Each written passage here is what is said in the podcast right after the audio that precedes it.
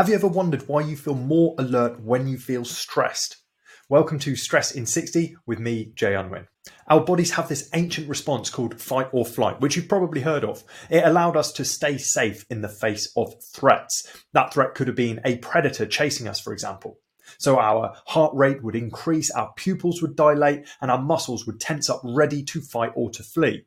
But now, in our modern life, the same thing happens even when there's a non threatening situation. So it could be a looming deadline or being stuck in heavy traffic. Sometimes we can even harness it because if we have got a looming deadline, we can use that increased focus and that blood flow, that awareness of what's going on around us to perform at a higher level.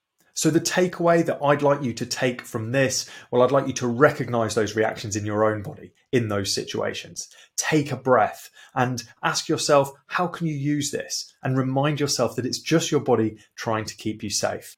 So, until next time, stay switched on to stress.